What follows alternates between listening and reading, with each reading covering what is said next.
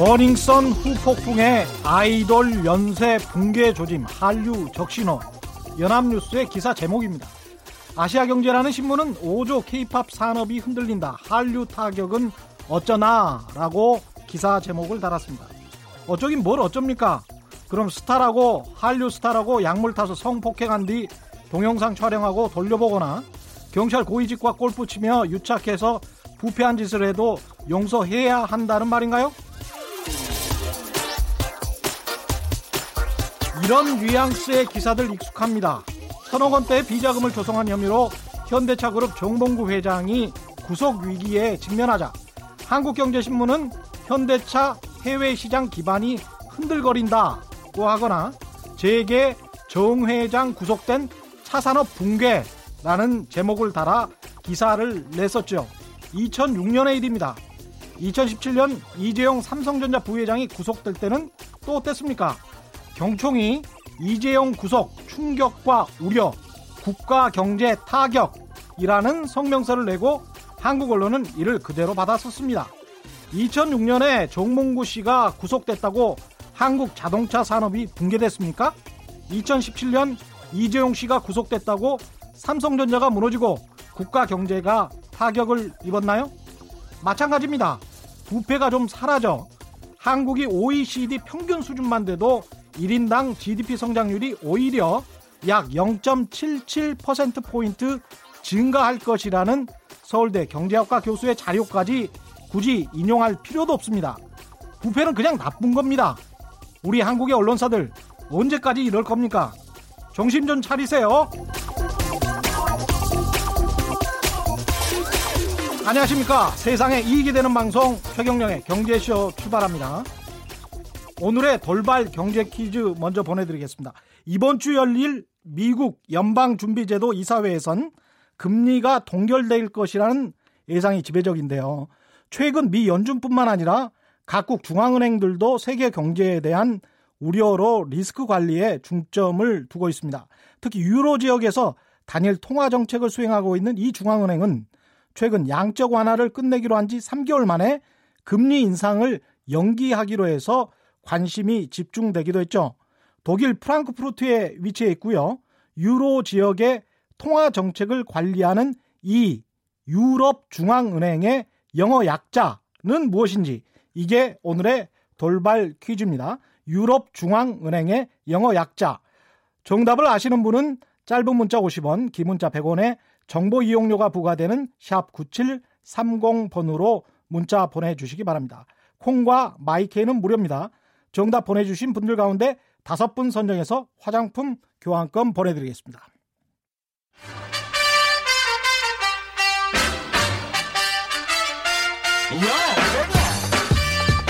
최경영이 원하는 건 오직 정의. 경제 정의를 향해 여러 걸음 깊이 들어갑니다. 최경영의 경제쇼. 정기 주총 시즌이 본격 시작됐습니다. 올해 주총에서도 재벌 대주주 견제를 위한 국민연금 등 주주들의 주권 행사에 대한 관심은 큽니다. 그런데 별다른 행동은 나오지 않는 것 같습니다. 이와 관련해서 지난달 한 미국계 투자회사 연구원이 한국 정부와 국회에 서한을 띄워서 저평가된 국내 주식시장을 개선하기 위해선 주주권 행사가 시급하다고 강조했습니다. 아주 화제가 되고 있습니다.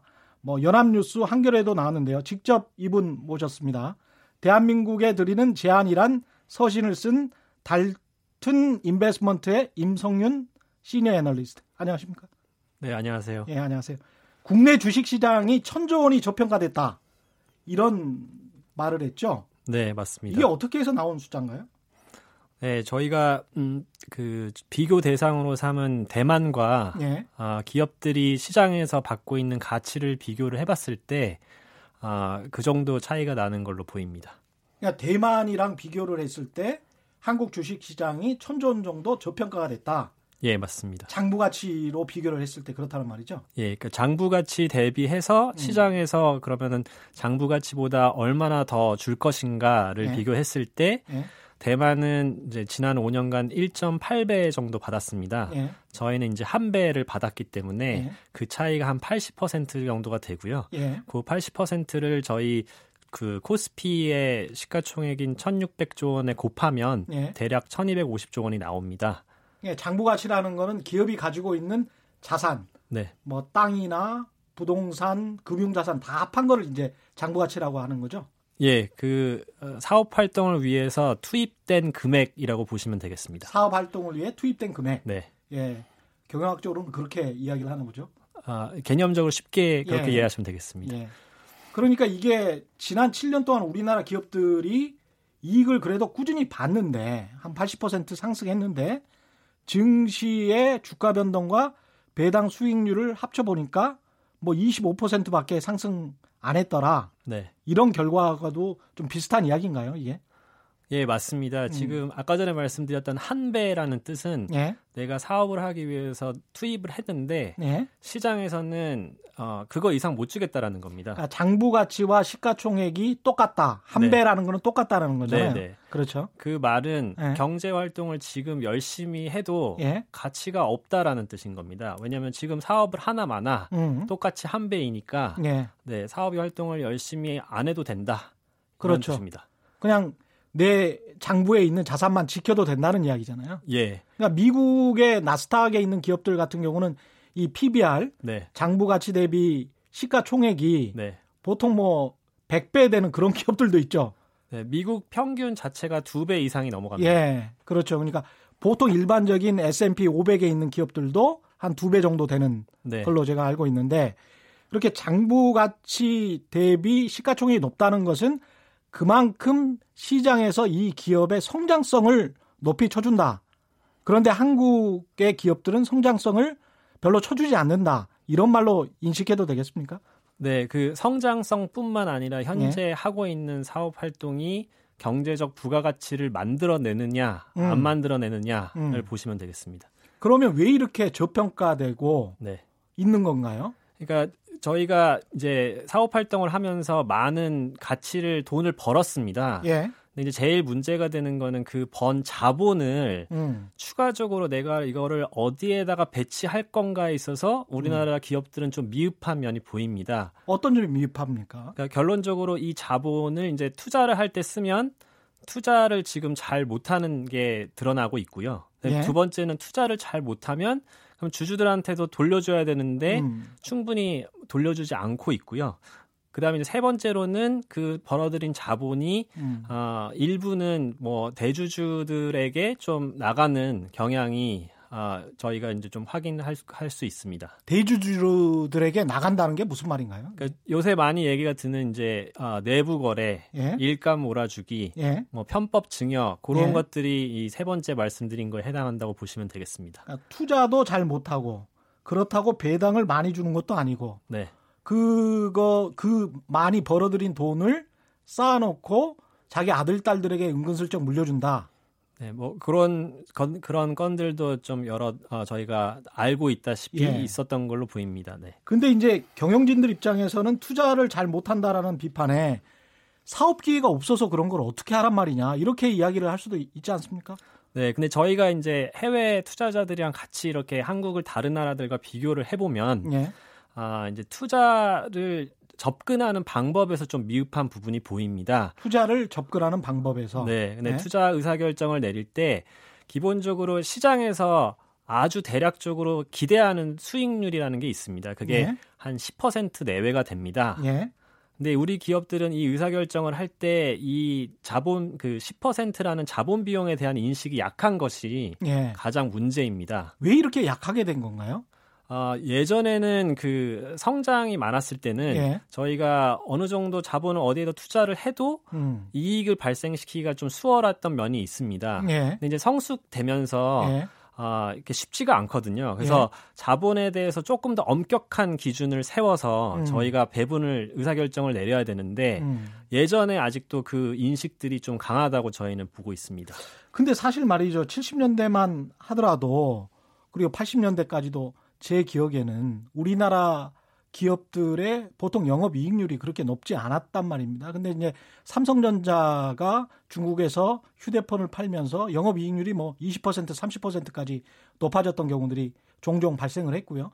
그렇게 된 경우가 어떻게 보면 IMF 환란이기 이후였다는 거죠. 그래서 자기 자본 이익률이라는 거는 사실 IMF 환란위기 이후에 상당히 꾸준히 개선되고 있었던 측면도 있지 않습니까?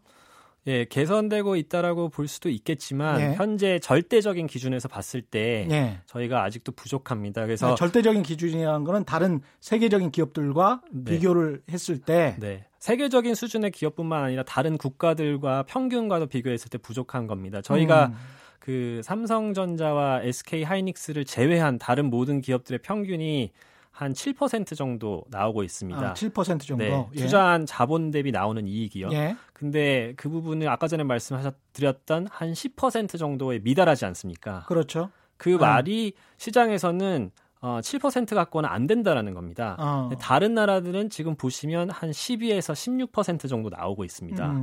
그러니까 그게 이제 차이라고 보시면 되겠습니다. 이렇게 그러면 경영을 잘못한 건가요? 그만큼 자본을 투입했는데 주주들 입장에서는 이만한 자본을 모아줘서 그래서 경영을 잘 해가지고 한 10%는 세계적인 수준으로 봤을 때는 한 10%는 벌어야 되는데 당신들은 7%에 만족하면서 그 돈을 계속 쌓아놓고만 있으니 주주들 입장에서는 경영을 잘못했다는 말인 건가요? 네, 주주들 거죠? 입장에서는 그 만들어진 자본이 효과적으로 그 배분되고 있지 않다라고 지금 시장은 평가하고 있는 겁니다. 그렇다고 해서 이제 배당을 마냥 늘리기만 해버리면 그러면 우리나라 같은 경우에 주식 1%를 가진 사람들이 주식 1%의 부자가 75%의 배당 소득을 가져가는 그런 구조가 돼 있거든요. 그러면 일반 사람들이 더 소외되고 소득 양극화가 더 심해지지 않을까요? 그 말씀드리면 일단은 배당 자체를 얼마나 많이 두느냐에 있어서는 예. 우리나라가 이제 17% 정도로서 세계 다른 나라가 한 35에서 100% 하는 거에 비해서 현저하게 낮습니다. 그래서 일단 절대적인 기준에서 17% 하는 거는 주식 가격 대비? 아니요. 그 저희가 한 해에 벌어들인 단기 순이익 대비해서 단기 순이익 대비 네, 주주한테 돌려주는 금액이 한 17% 정도가 되는 거고요. 그러니까 100억을 벌었으면 17억을 네. 돌려준다는 거죠. 네. 예. 투자를 이미 한 이후에요. 예. 그다음에 이제 다른 세금을 다 내고 네네. 예. 근데 이제 다른 나라들은 이제 35에서 100% 가까이 합니다. 35%면 100억 중에서 한 35억을 돌려준다든가 네. 50억을 돌려준다는 이야기예요. 네, 네. 그리고 남은 돈을 가지고 이제 투자를 하고 또 네. 그 말씀드렸던 거는 그 100억은 네. 이미 투자가 반영된 금액입니다. 투자를 집행하고 나서 순수하게 떨어진 금액이기 때문에 사실은 거기서 투자를 얘기할 필요는 없습니다. 그런데 그 단기 순익을 모아가지고 네. 나중에 또 투자를 할 수도 있는 거 아니에요? 예, 그렇습니다. 근데 지금 우리나라는 다른 나라에 비해서 너무 적게 하고 있다는 게 일단 문제가 되는 거고요. 예? 두 번째는 그러면 그게 어떻게 그 국민들한테 돌아갈 것인가에서는 그 국민연금이 전체 시장에서 지금 7%를 차지하고 있습니다. 예? 아마 아까 전에 말씀하신 계산에서는 국민연금에 대한 포션은 들어가지 않았을 걸로 좀 보이고요. 예? 그다음에 두 번째는 우리나라 지금 퇴직연금이 굉장히 규모가 큽니다. 근데 퇴직연금도 지금 주식에 전혀 안 들어와 있습니다. 그래서 이거 자체가 우리나라의 주식에 그 신뢰가 없었기 때문에 예. 사실은 더 많은 돈이 지금 들어와 있어야 되는데 예.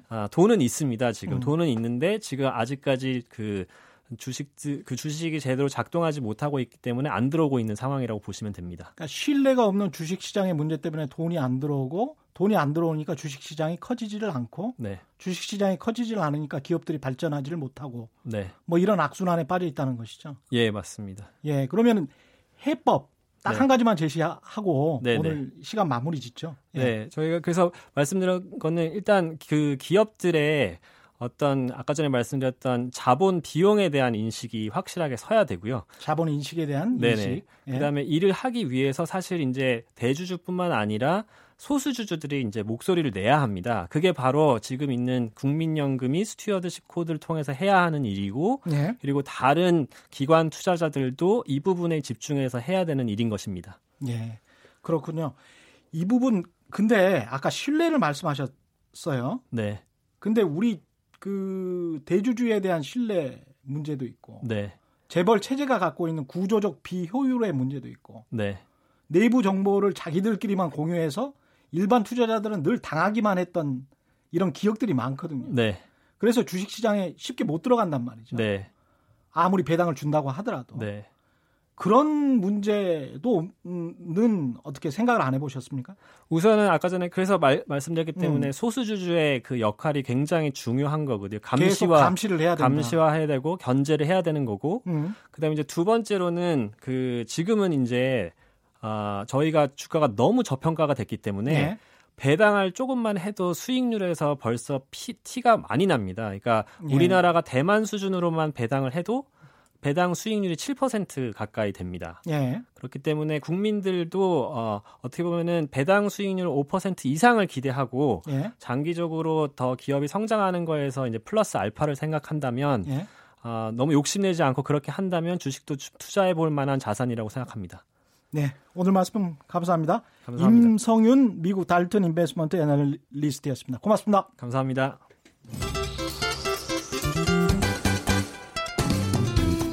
인간미 넘치는 진짜 경제 이야기 최경영의 경제 쇼. 네, 안녕하세요. 신환종 센터장님 약간 늦으셔가지고 허겁지겁 들어오셨습니다. 어떠세요? 좀 목 좀 축이고 네. 천천히 하시죠. 글로벌 시장 분석하고 이제 세계 경제 흐름을 이해하는 세계 경제 리포트 시간인데요.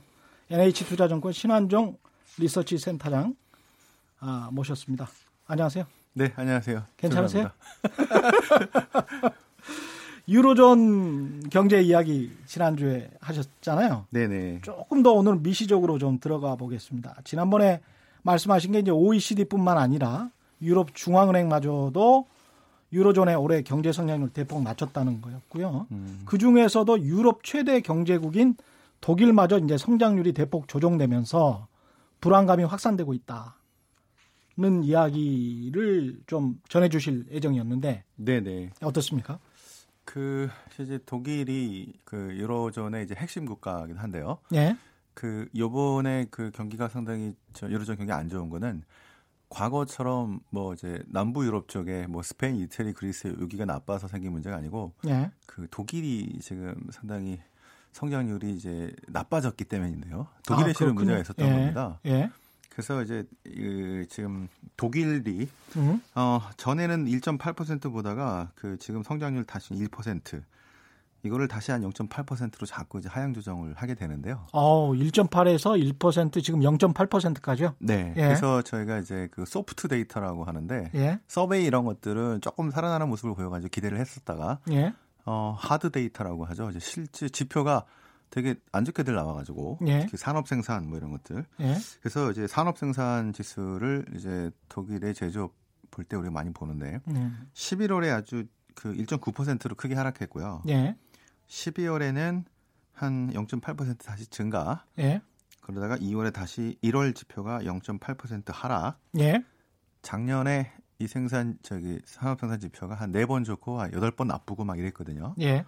그래서 이게 점점점 어떻게 나빠지는 거냐 아니면 반등할 거냐 이렇게 네. 봤는데 일단 독일의 상황은 이런 것 같습니다. 독일은 유럽 자체에 수출하는 것도 있겠지만 예. 세계 경제 글로벌 무역의 의존도가 상당히 높거든요. 그렇죠. 그죠. 예. 그래서 이게 유럽 우리랑 비슷한 구조죠. 맞습니다. 예. 수출에서 아마 우리보다도 더 수출 의존도가 되게 상당히 높습니다. EU의 최대 수출국이고. 맞습니다. 그러다 예. 보니까 지금 글로벌 경기 영향을 아주 크게 받은 것 같다. 그래서 중국도 있지만 일단 글로벌 교역이 둔화되고 보호무역주의 이런 것들이 나오면서 영향이 컸고요. 예. 그다음에 브렉시트 같은 뭐 이런 것들도 예. 좀 영향을 많이 미쳤다라고 이제 볼 수 있을 것 같습니다. 최근에 독일 10년 국채 금리가 0.09%까지 떨어졌다는데 이게 의미하는 게 뭐 특별한 게 있습니까?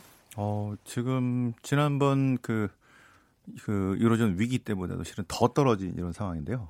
아 그렇습니까? 이제 더 내려가기도 실은 어려운 이런 상황인데 예. 특히 채권 투자들 쪽에서는 지금 경기가 상당히 안 좋다라는 거를 미리 지금 보여주고 있는 것들이죠. 선반영하고 있다. 네. 예. 그래서 지난주에 말씀드렸던 것처럼 유로존에서 유럽 중앙은행이 이제 TLTRO라고 이제 은행에 대한 유동성 대출 이런 것들을 계속 하고 있는 것들인데요. 예. 좋게 보는 쪽은 이제 그런 얘기를 합니다. 작년에 독일이 왜 나빠졌냐면 독일은 자동차하고 기계하고 화학산업 이쪽이 비중이 되게 높거든요. 예.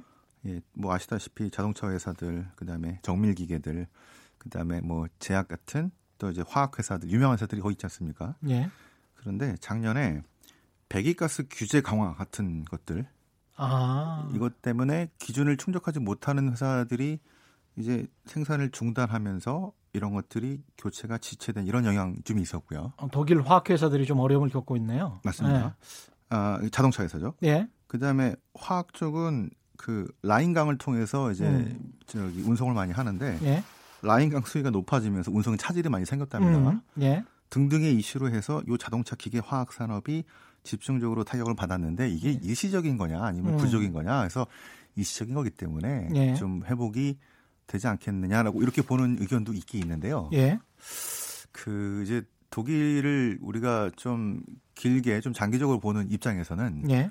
독일이 제조업 위주의 그 경쟁력을 갖고 있지 않습니까? 그렇죠. 그런데 지금 바뀌어가고 있는 4차 산업들 또는 뭐 무슨 테크, 핀테크부터 예. 해가지고 스마트 스타트업들. 근데 AI. 스마트 공장이나 뭐 이런 것은 사실 독일이 거의 원조잖아요.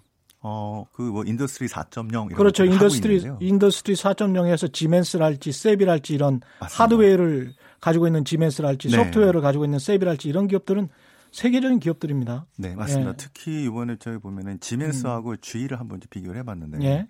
G는 실은 산업 다변화가 좀 실패한 이런 케이스고요. 예, 그렇죠. 지멘스는 그럼에도 불구하고 스마트 팩토리 이런 것들을 잘 유지하긴 했었어요. 예. 그런데 전반적인 그 지금 우리가 4차 산업 그 혁명 쪽에 속하는 그런 산업들을 보면 독일의 어떤 두각이 보이지가 않는다는 겁니다. 아, 그래요? 제조업에서 보였던 그런 우위를 예. 보여주지 못하는 것에 있다고 하는 건데요. 근데 사실 박근혜 정부 때 보면은 대통령이 직접 가서 네. 스마트 공장 시찰하고 독일을 배우자 뭐 그랬었던 기억이 납니다. 맞습니다. 그래서 예. 이런 것들 같아요. 독일이 실은 지난 10년 동안 되게 좋았는데요. 예. 인력 구조도 그렇고, 근데 고령화가 되고 그 사람들이 이제 그 자동차 숙련공들 이런 분들이 점점 나이가 들면서 은퇴를 하거나 은퇴해야 되는데 지금 실은 계속 하고 있는 것들이거든요. 예. 그러다 보니까. 새로운 산업으로의 어떤 이런 인력 변화라든가 예. 그런 것들이 지금 제대로 진행되지 못하는 것 아닌가라는 구조적인 산업 구조의 변화를 따라가지 못하는 것 아니냐라는 그런 의구심들이 지금 나오고 있는 상황입니다. 트럼프 대통령이 그 무역 확장법 232조를 근거로 해서 수입 자동차에 대해서 이제 고율의 관세를 부과하겠다. 뭐 이런 이야기도 있었고 그래서 이 자동차 산업 하면 또 독일 아닙니까? 유럽 네. 자동차의 뭐 메카라고 할 수 있는데 그게 또 독일 경제에 미칠 타격도 있겠습니다. 네, 그것도 있습니다. 그러니까 이제 2월 17일에 미국 상무부가 자동차 수입 국가 안보 영향 조사 보고서죠. 네.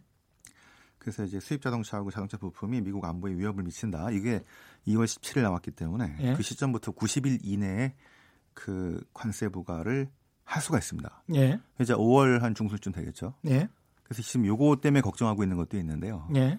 자, 이렇게 되면은 그 유명한 자동차 회사가 집중되어 있는 독일이 집중적으로 타격을 받게 될 가능성이 있겠죠. 예. 그래서 실은 지금 독일에서도 가장 안 좋은 쪽이 자동차 그 생산 쪽인데요. 요거는 지금으로서는 어떻게 예상하기가 상당히 어렵습니다. 일단 중국과의 얘기가 끝나고 나서 뭔가 EU와 일본에 대한 그 저 관세 협상을 할 무역 협상을 할 생각이 있었던 것 같은데 예. 딜레이가 되면서 예. 이게 지금 상당히 좀 오리무중에 빠져 있는 상황인데요. 예. 아마 이거를 뭐 동시에 하기는 어렵겠습니다만, 근데 가만히 놔두지는 않을 것 같다는 생각에 예. 저번에 한번 말씀드렸습니다만 지금 트럼프의 생각은 세계 무역 질서를 기존에서부터 완전히 그 미국이 유리한 쪽으로 많이 바꾸려고 하는 것 같아서. 예. 독일의 자동차 그쪽에서의 어떤 그 타격은 우리가 볼 수밖에 없는 것 같은데 예. 자동차뿐만 아니고 미국은 지금 그 포괄적인 이런 FTA를 통해서 예. 전반적인 협상을 유럽과 일본과 하려고 하는 것 같습니다. 예. 그래서 자동차뿐 아니라 전반적인 그 무역 질서가 바뀌는 이런 상황에서 올해 내내 좀 봐야 되는 입장인데 중국이 아직 해결되지 않았기 때문에 이게 언제 어떻게 나올지 잘 모르겠고 예.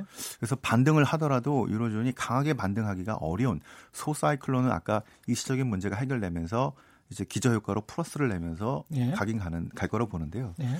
그 강하게 반등하기도 어렵고 이런 문제들이 쭉 쌓여 있는 가운데 아까 말씀드린 구조적인 문제들, 예. 노령화되고 숙련공들이 제조업에 너무 특화된 그래서 중소기업들은 이제 점점점 그런 숙련공을 얻기 어려운 구조로 바뀌는 데다가 예. 새로 바뀌는 4차 산업 같은 그런 그 인더스트리의 변화가 적응이 좀 늦다라는 것들 때문에 그 보면요 일본하고 독일은 그 제조업 정밀기계 뭐 이런 제조업을 강한 나라는 예.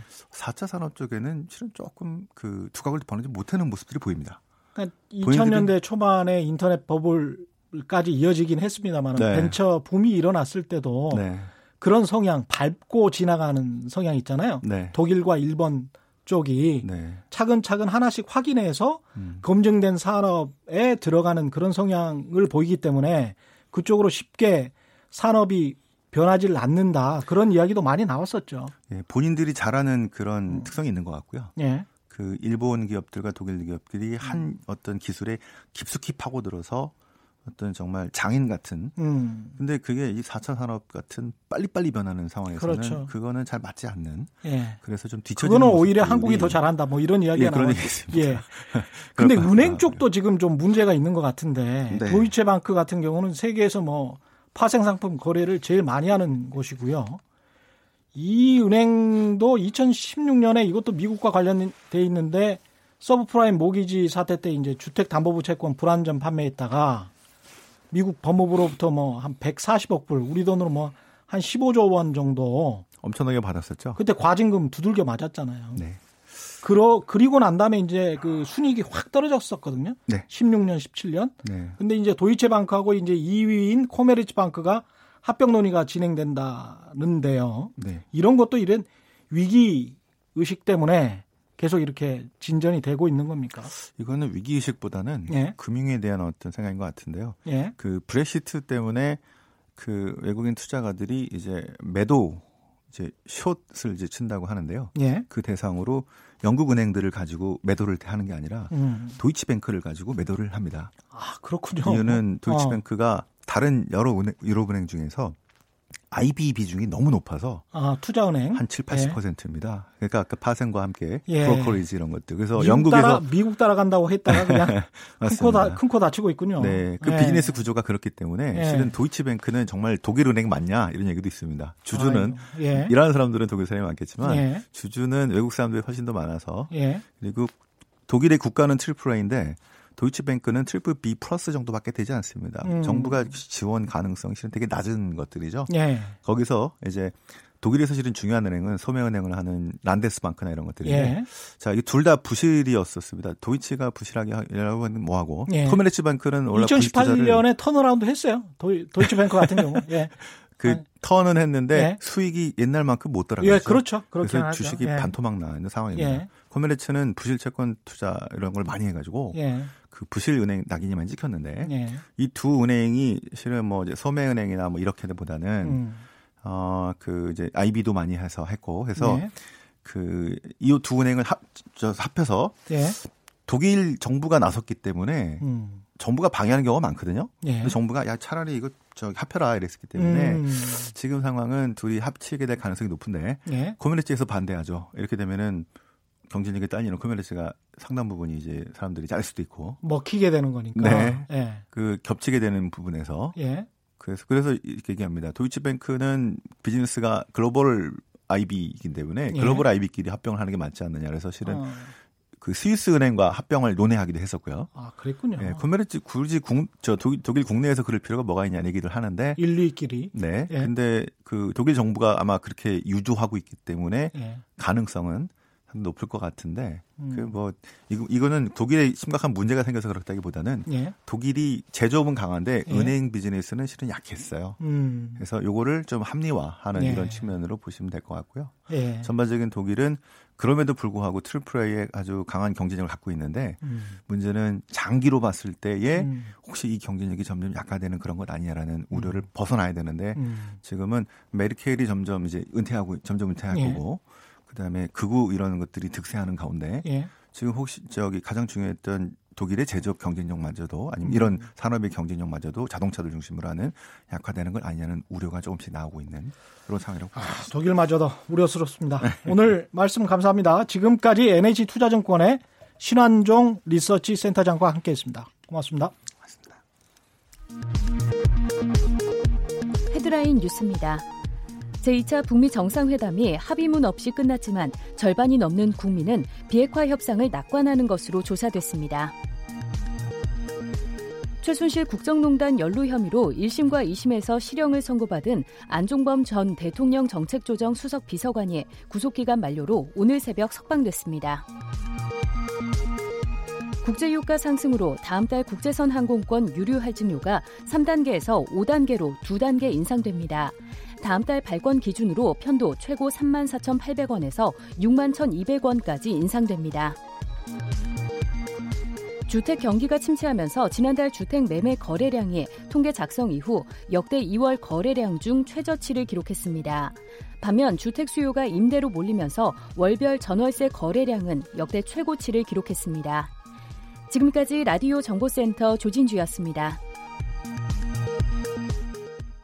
오늘의 돌발 경제 퀴즈 한 번 더 내드리겠습니다. 유로 지역에서 단일 통화 정책을 수행하고 있는 이 중앙은행. 최근 양적 완화를 끝내기로 한 지 3개월 만에 금리 인상을 연기하기로 해서 관심이 집중되기도 했습니다. 독일 프랑크푸르트에 위치해 있고요. 유로 지역의 통화 정책을 관리하는 유럽 중앙은행의 영어 약자는 무엇인지 정답 아시는 분은 짧은 문자 50원, 긴 문자 100원에 정보 이용료가 부과되는 샵 9730번, 샵 9730번으로 문자 보내주시기 바랍니다. 콩과 마이케이는 무료입니다. 정답 보내주시는 분들 가운데 5분 선정해서 화장품 교환권 보내드리겠습니다.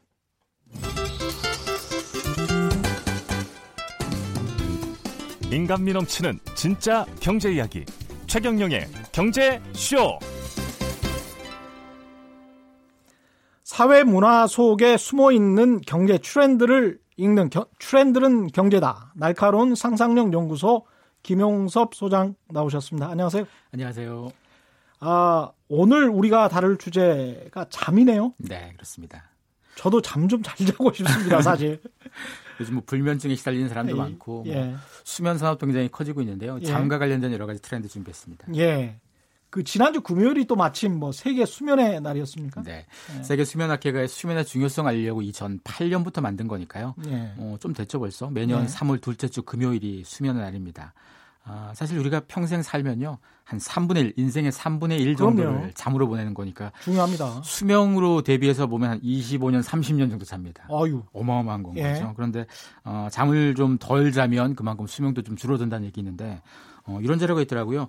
한국도로공사가 최근 10년간 고속도로 교통사고 원인을 분석했더니 졸음운전이 2.5%로 가장 많았습니다. 잠 때문에? 잠이 적으면 수명이 줄어든다. 확실한 증거가 바로 이건 거죠. 그러네요.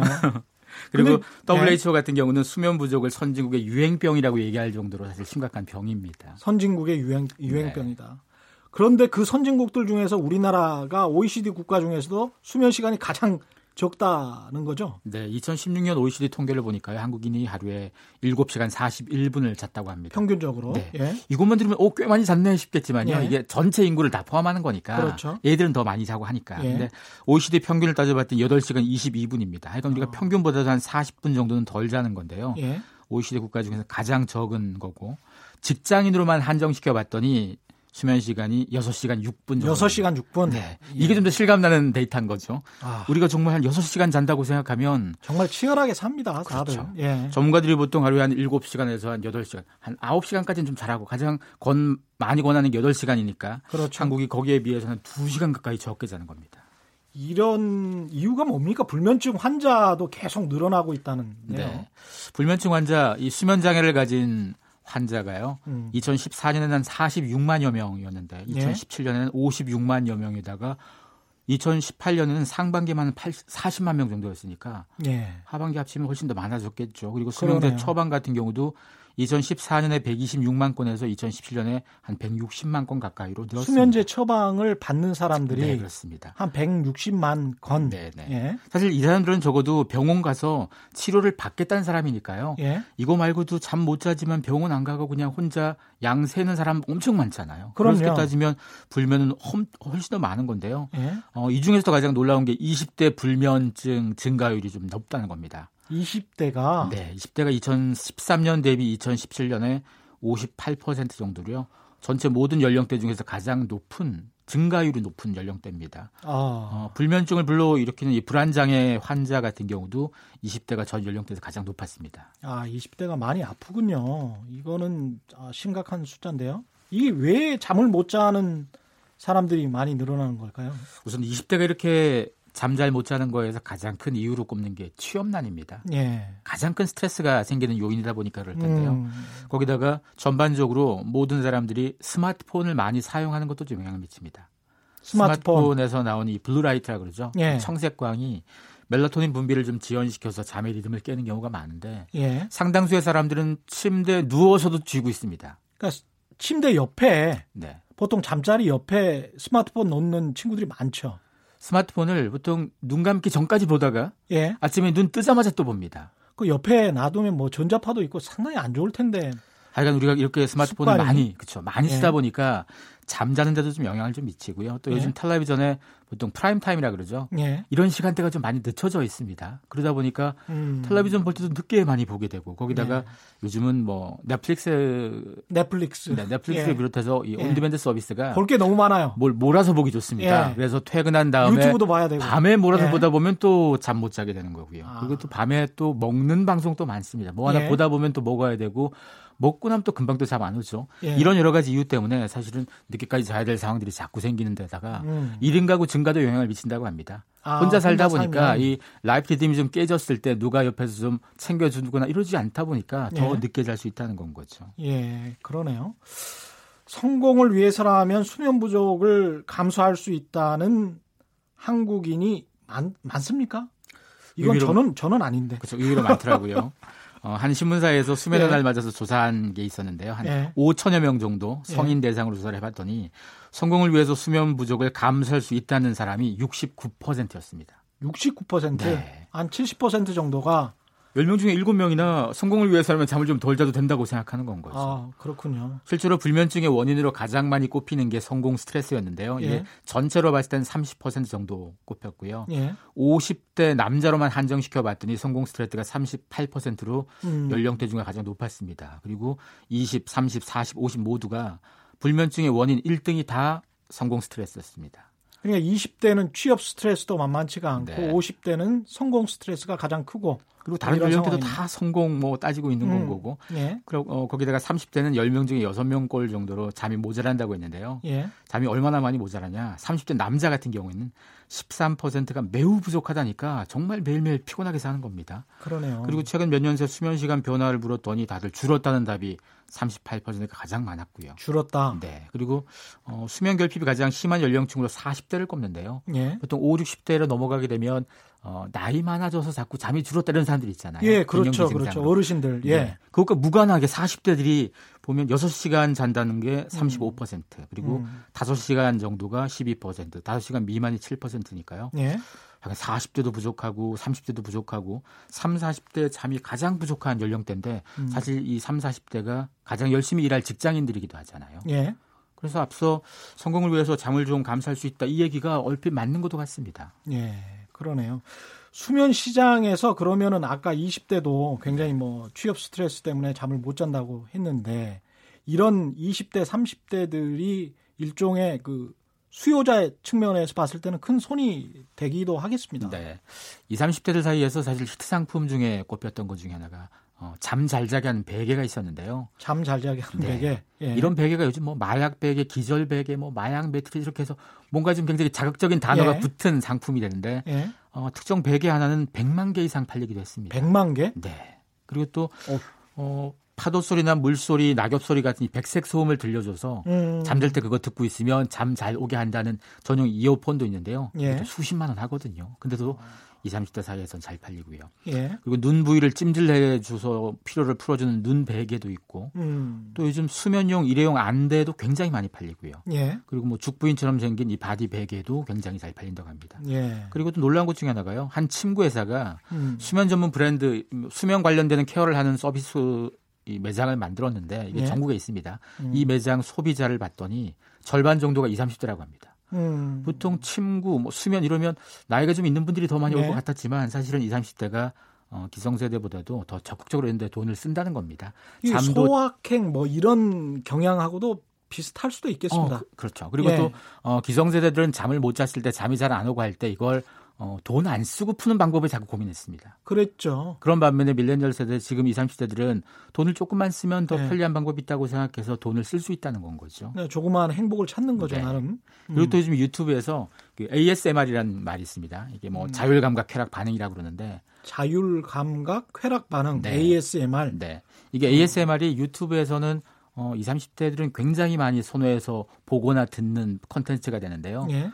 무슨 사각사각거리는 소리를 낸다거나 뭐 먹는 소리를 낸다거나 소리만 냅니다. 아까 그 소리를 백색소음 뭐 이런 거랑 그것과도 연관될 수 있죠. 아. 그래서 이런 소리를 듣고 자연스럽게 심리적 안정을 좀 취한다고 하는데요. 예. 이런 콘텐츠를 만드는 유튜버들도 굉장히 많고요. 아, 그렇군요. 그리고 이런 걸 적극적으로 보면서 뭐 쉬겠다, 편히 가지겠다 이런 사람들이 많아진 거 확실히 20, 30대들은 수면에 대해서 적극적인 방법을 찾고 있습니다. 아, 그렇군요. 한국수면산업협회 이런 협회는 저는 처음 들어봤는데 네. 회원사의 침대나 침구 회사만 있는 줄 알았는데 또 그렇지도 않습니다. 처음에 만들 때는 주로 네. 침대 침구 회사들끼리 모여서 만들었는데요. 이게 2011년에 만들었다고 하는데 최근 들어선 대기업 통신사도 합류하고요.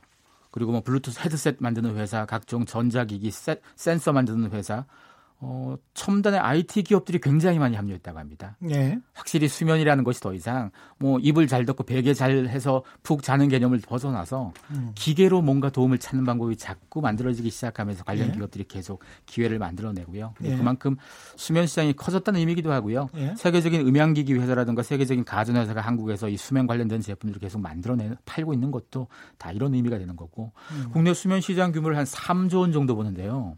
3조 원. 네, 3조 원인데 미국에서는 수면을 돕는 의약품만 1년에 한 300억 달러쯤 팔린다고 합니다. 의약품만? 네. 그러니까 300억 달러면 33조쯤. 33조. 네. 예. 이걸 뭐 전체 시장으로 보면 엄청나게 더 커질 거고 세계로 보자면 더 커질 텐데 그러다 보니까 이 슬립 잠자는 거에다가 이코노믹스를 붙여가지고 슬리퍼노믹스라는 말 쓰는 거고요. 슬립과 이코노믹스, 슬리퍼믹스. 네. 예. 그만큼 지금 시대는 잠이 굉장히 큰 산업이 됐고 우리의 결핍이 된 시대입니다. 알겠습니다. 오늘 말씀 감사합니다. 날카로운 상상력 연구소의 김용섭 소장이었습니다. 고맙습니다. 고맙습니다. 예. 오늘 돌발 퀴즈 정답은 ECB, 유로피안 센트럴 뱅크 ECB였고요. 오늘 유독 제 오프닝 멘트에 대한 의견 많이 주셨네요.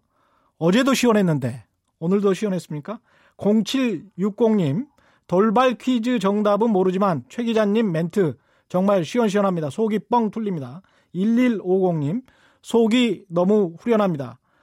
소갯말, 내 소갯말을 대신해 준 것 같아 기분이 좋습니다. 화이팅. 9100번님, 중학생 아이가 요즘 신문도 못 믿는다 해서 꾸지럼을 했는데요. 최 기자님 멘트 듣고 나니 미안하네요. 8282번님, 뜨뜻미지근한 멘트 속에 감질나던 세월. 어느 날 갑자기 사람 속을 뻥 뚫어주는 정의의 오픈 멘트로 대한민국을 사로잡은 라디오. 아우, 거의 쉽니다. 매일매일 최경령의 오프닝 멘트에 감동 중입니다. 그동안 누가 적폐 언론사를 대놓고 질타한 이가 있었는지요. 최경령을 지지합니다. 최경령을 사랑합니다. 오래오래 정의가 지식을 방송을 통해 흐르고 국민에게 대한민국에 들려주십시오. 뭐 이런 말씀하셨습니다. 5395님, 이 세상 어떤 것도 정의보다 값진 건 없습니다. 이런 말씀도 해주셨고요. 정말 감사드리고 힘이 불끈불끈 솟습니다. 당첨자는 오늘 22 정답 퀴즈였고요. 퀴즈 정답이고요. 홈페이지에서 확인할 수 있고요. 당첨자분들께는 제작진에서 직접 연락드리겠습니다. 오늘도 함께해 주셔서 감사합니다. 지금까지 세상에 이익이 되는 방송 최경령의 경제쇼였습니다. 내일 4시 10분에 다시 찾아뵙겠습니다. 고맙습니다.